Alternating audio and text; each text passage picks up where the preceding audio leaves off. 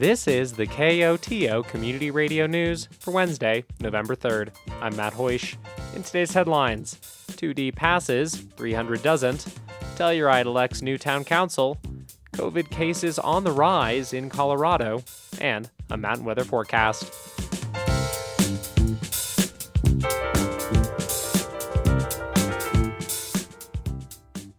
The results are in.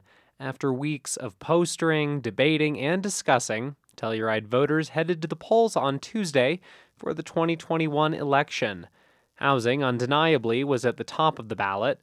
Question 2D, which sought to cap short term rental licenses where they are for two years and double business license fees to support affordable housing, passed, with roughly 55% of the vote. Question 300, a citizen initiative which sought to lower short term rental licenses in town to roughly 400 and issue them through a yearly lottery, did not pass, with about 60% voting no. Keith Hampton is on the board of the Community Alliance for Effective Housing Solutions, which pushed for 2D.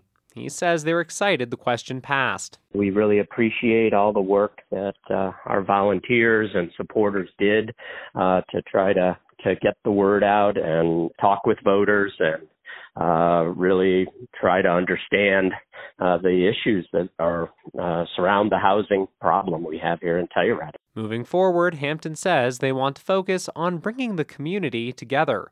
On that front, he mentions a couple ideas. First, focus on programs to help with housing for this coming winter and summer, such as a rental assistance fund. Next, he says, work with town council to get a clear housing plan together. Often we hear from council that they're pushing as fast as they can, and uh, uh, which I think is is important.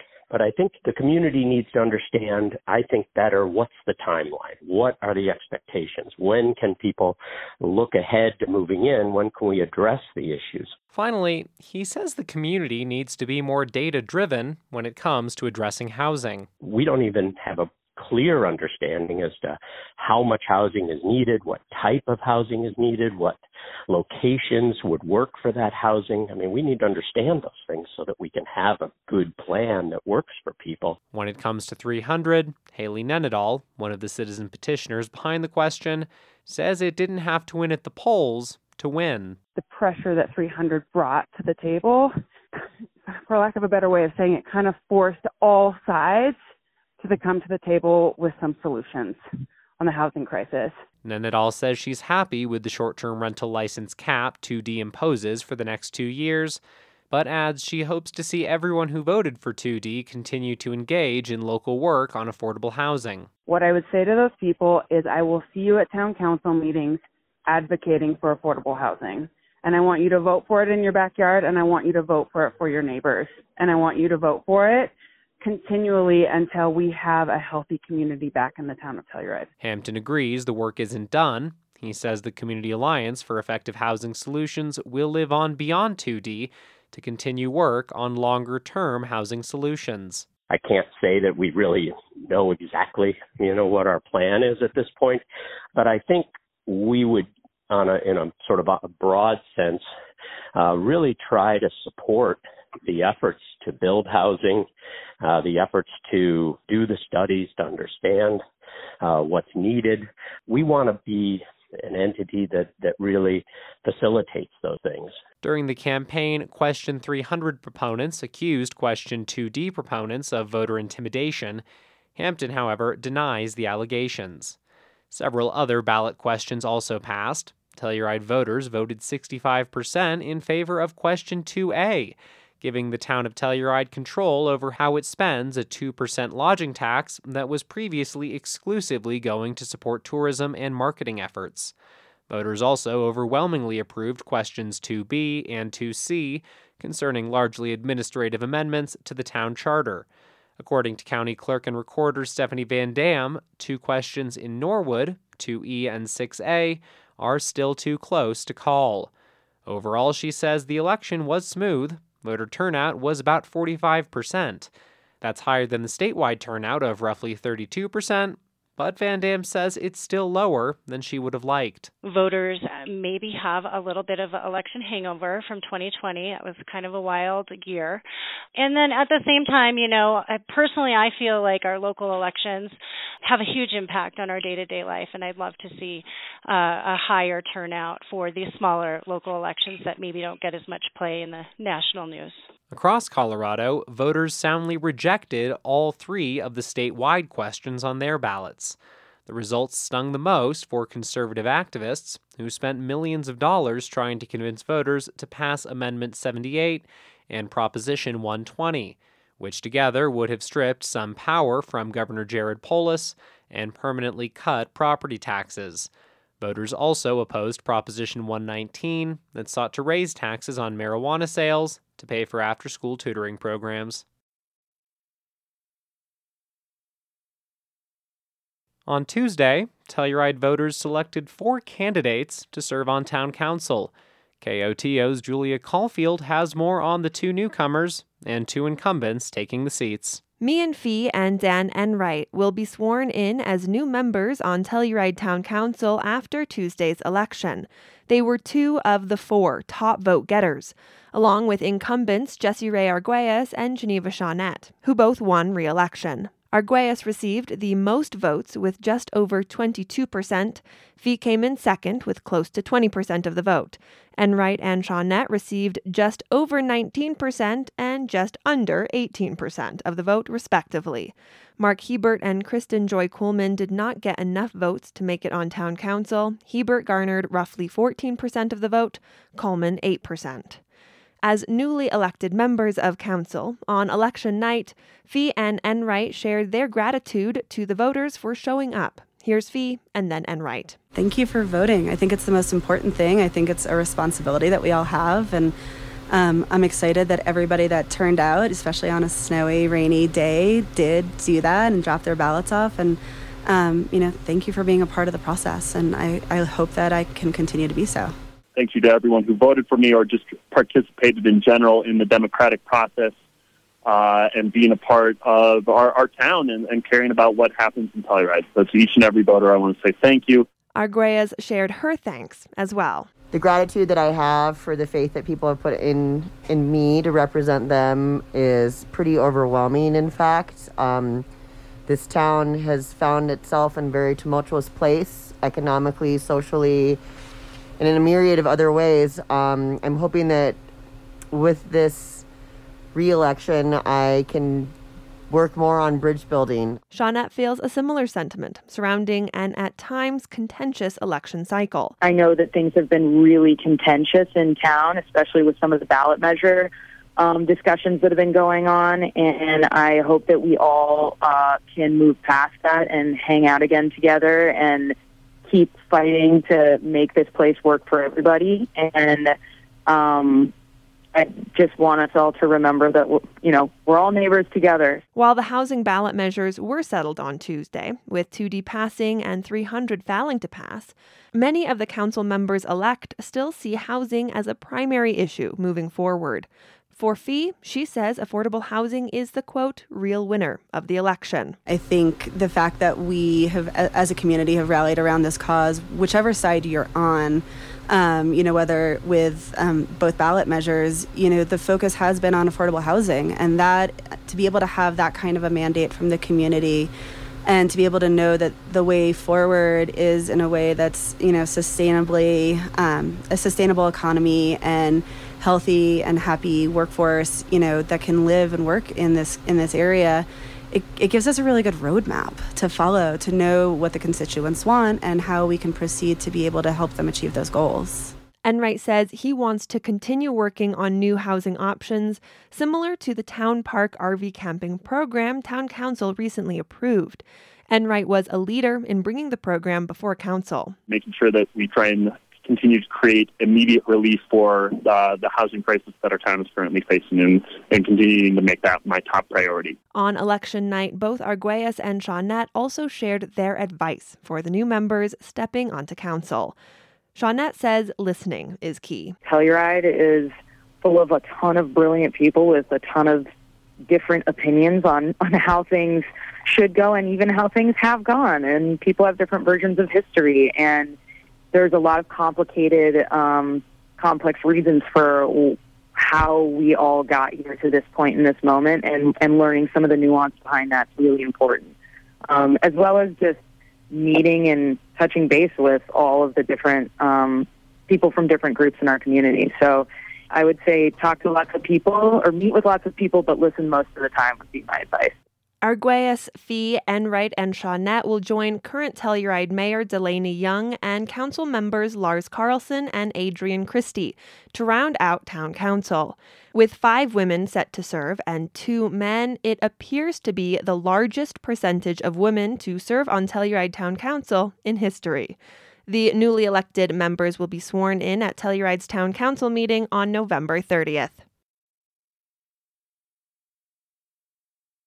As the economy continues to reopen from COVID restrictions and life begins to feel more like normal, COVID cases across Colorado are on the rise. Looking against other states in the United States, um, Colorado is number five in the worst incidence rate um, and has been climbing for the last two months or so. That's San Miguel County Public Health Director Grace Franklin speaking at a Board of County Commissioners meeting on Wednesday. While Franklin notes case numbers in San Miguel County have followed more national trends, and the county hasn't seen the same spike that other counties have, the statewide increase once again is putting a major strain on hospital capacity.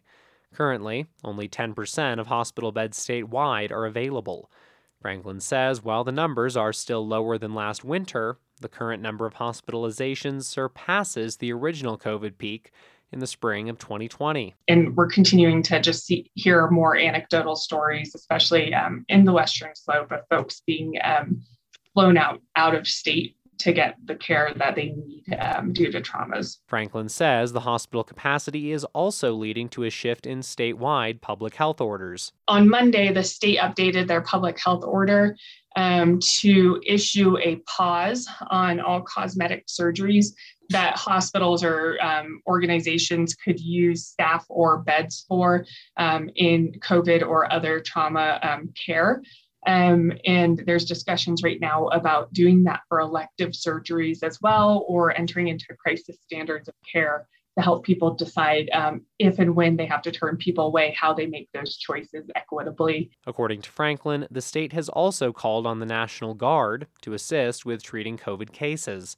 But she adds, it's not just staffing challenges. Resources, um, ventilators, beds, um, as well as staffing. Um, so it, it is seeming to get um, increasingly um, worse and just really not where we want to be um, a few weeks out from um, a really high tourism season for the state as a whole and a high trauma season for ski areas. On the local level, Franklin says case numbers remain steady but elevated. We have been seeing travel cases beginning to pick up, which makes sense. Folks are coming back from um, off season or, um, or, have been traveling a little bit more, um, and so exposures um, can occur more frequently.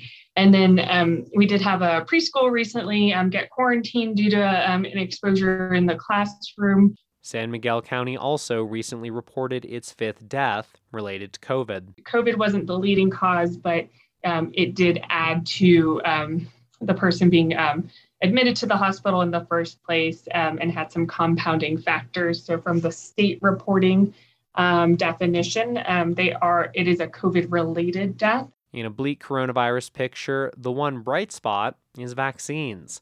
The Centers for Disease Control and Prevention recently approved Pfizer vaccines for children 5 to 11 years old we just received yesterday um, the vaccines in hand. Um, I did not anticipate that occurring so quickly. Um, so we're thrilled to have them available now um, and are planning for our first public health clinic. San Miguel County Public Health will hold its first vaccine clinics for those 5 to 11 on Tuesday, November 16th in Telluride and Thursday, November 18th in Norwood. Registration is available at sanmiguelcountyco.gov slash coronavirus. The Colorado Department of Public Health will have a bus in Telluride and Norwood next week to provide Pfizer, Moderna, and Johnson & Johnson vaccines. Registration is available on the county website. Walk-ups are also allowed.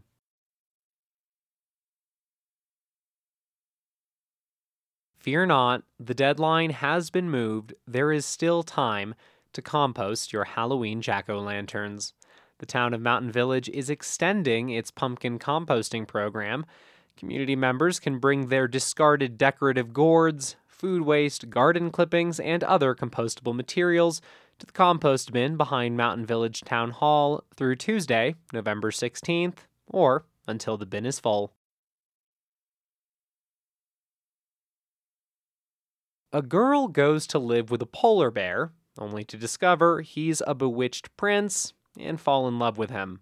Such is the scene that sets the stage for East of the Sun and West of the Moon, the latest theatrical experience being put on by the Telluride Middle High School Performing Arts Department. Under the direction of theater arts director Angela Watkins, 15 actors are putting on the tale later this month. The performance will feature eerie hags, dangerous trolls, and an original soundscape performed by guest artist Brian Dickinson and Tuck Gillette.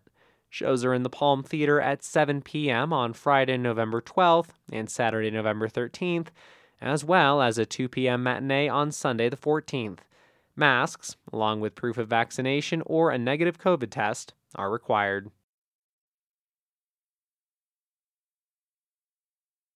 With jack o' lanterns in the compost bin and candy in our stomachs, it's time to move on from the time of spookiness to the time of turkeyness. And what better way to prepare for that than run a 5K? The annual San Miguel County Turkey Trot is back on this year, Thanksgiving Day, at 9:30 a.m. Admission is free and costumes are encouraged. Dogs on a leash are also welcome. The trot takes place in Ilium Valley at the intersection of Sunshine Road and Ilium Road. Registration must be completed online before race day at sanmiguelcountyco.gov. For a lot of people in and around Telluride, one of the top issues on their minds is housing. And it's not just an issue for San Miguel County. KOTO has partnered with multiple stations in the Rocky Mountain Community Radio Coalition to report a series of stories looking at economic mobility through housing to understand how the challenges and possible solutions are playing out across the region. Today, we're heading west. An organization in Moab helps build affordable and efficient housing with grants from the USDA's Mutual Self Help Program. Along the way, they help educate builders and provide more space for future homeowners. Justin Higginbottom reports. I'm standing on the Community Rebuilds campus. Today they're hosting events for the Natural Building Conference. It's a gathering of those interested in construction using materials like straw bale, soil, and lime mortar, which is being mixed now. Just take a little bit on your hawk and your trowel and Moab has a housing problem, like other tourist oriented towns in the region. Amanda Jane Albert is an instructor here housing currently is just unreachable by a lot of folks. There's lots of service workers here, there's lots of seasonal people that come in and leave, but the tourist industry and the second home situation has sort of raised the cost of living beyond reach for most of the workers in Moab. Housing that is affordable can be trailers or manufactured homes not suited for Moab's hot summers and cold winters. Her organization solves both problems, providing affordable housing built with material like straw bale that's inexpensive and energy efficient. Their intern program also cuts down on labor costs while training the next generation of natural home builders. One of the benefits of the program here is that we provide a safe, accessible space for anybody who's interested in construction to come and be on a construction site, where it might be intimidating if you're not a typical construction worker to walk up to just some construction site and say, hey, I want to learn. Joa Continentino is an intern from Tallahassee, Florida. He was interested in natural building, but it can be expensive to learn. Something really special about this program is that they do accept people with little to absolutely no experience, and that's kind of unheard of to get kind of a foot into the natural building world without going to school. Since 2010, Community Rebuilds has built 52 homes. According to the group, those homes cost around $70 per square foot, which is about half the normal cost. Homeowners also take advantage of federally subsidized loans. I'm inside one of their houses with owner Marie Brophy. She lived in Moab for around five years, car camping her first season, and then renting rooms. And at that point, it had never actually occurred to me that I could be a part of the program or that I would ever be a homeowner. Um, it still seemed kind of like a crazy idea to me, but uh, I decided to apply. She's lived in the home since 2018. There's plenty of natural light. The tan walls look like they could be carved from desert rock. It's so well designed with the passive solar and the straw bale insulation that I rarely actually run my heat or AC. The program requires homeowners to volunteer around 20 hours a week in building, but Brophy couldn't keep herself away. There were some nights I was tiling windowsills until 11 p.m. by little lamp light or whatever. It just feels like my home because I got to be such an active part of building it. Alex Burbage is a construction supervisor. He points out a picture frame in Brophy's house that provides a window into the straw bale insulation. It's called a truth window. It's a tradition, I think, in the natural building world, especially with straw bale houses, to put a truth window to show people, yeah, your house is it's it's made of straw. Affordable housing is one thing, but keeping those homes affordable and finding space for more can also be an issue. Ricky Epperson is the executive director of Community Rebuilds. You can build an affordable house and you can sell it to a low income family, but once they sell it, it's forever in the current market, which is completely unreasonable. Around five years ago, a program member sold their home after it appreciated by around $100,000 in only two years.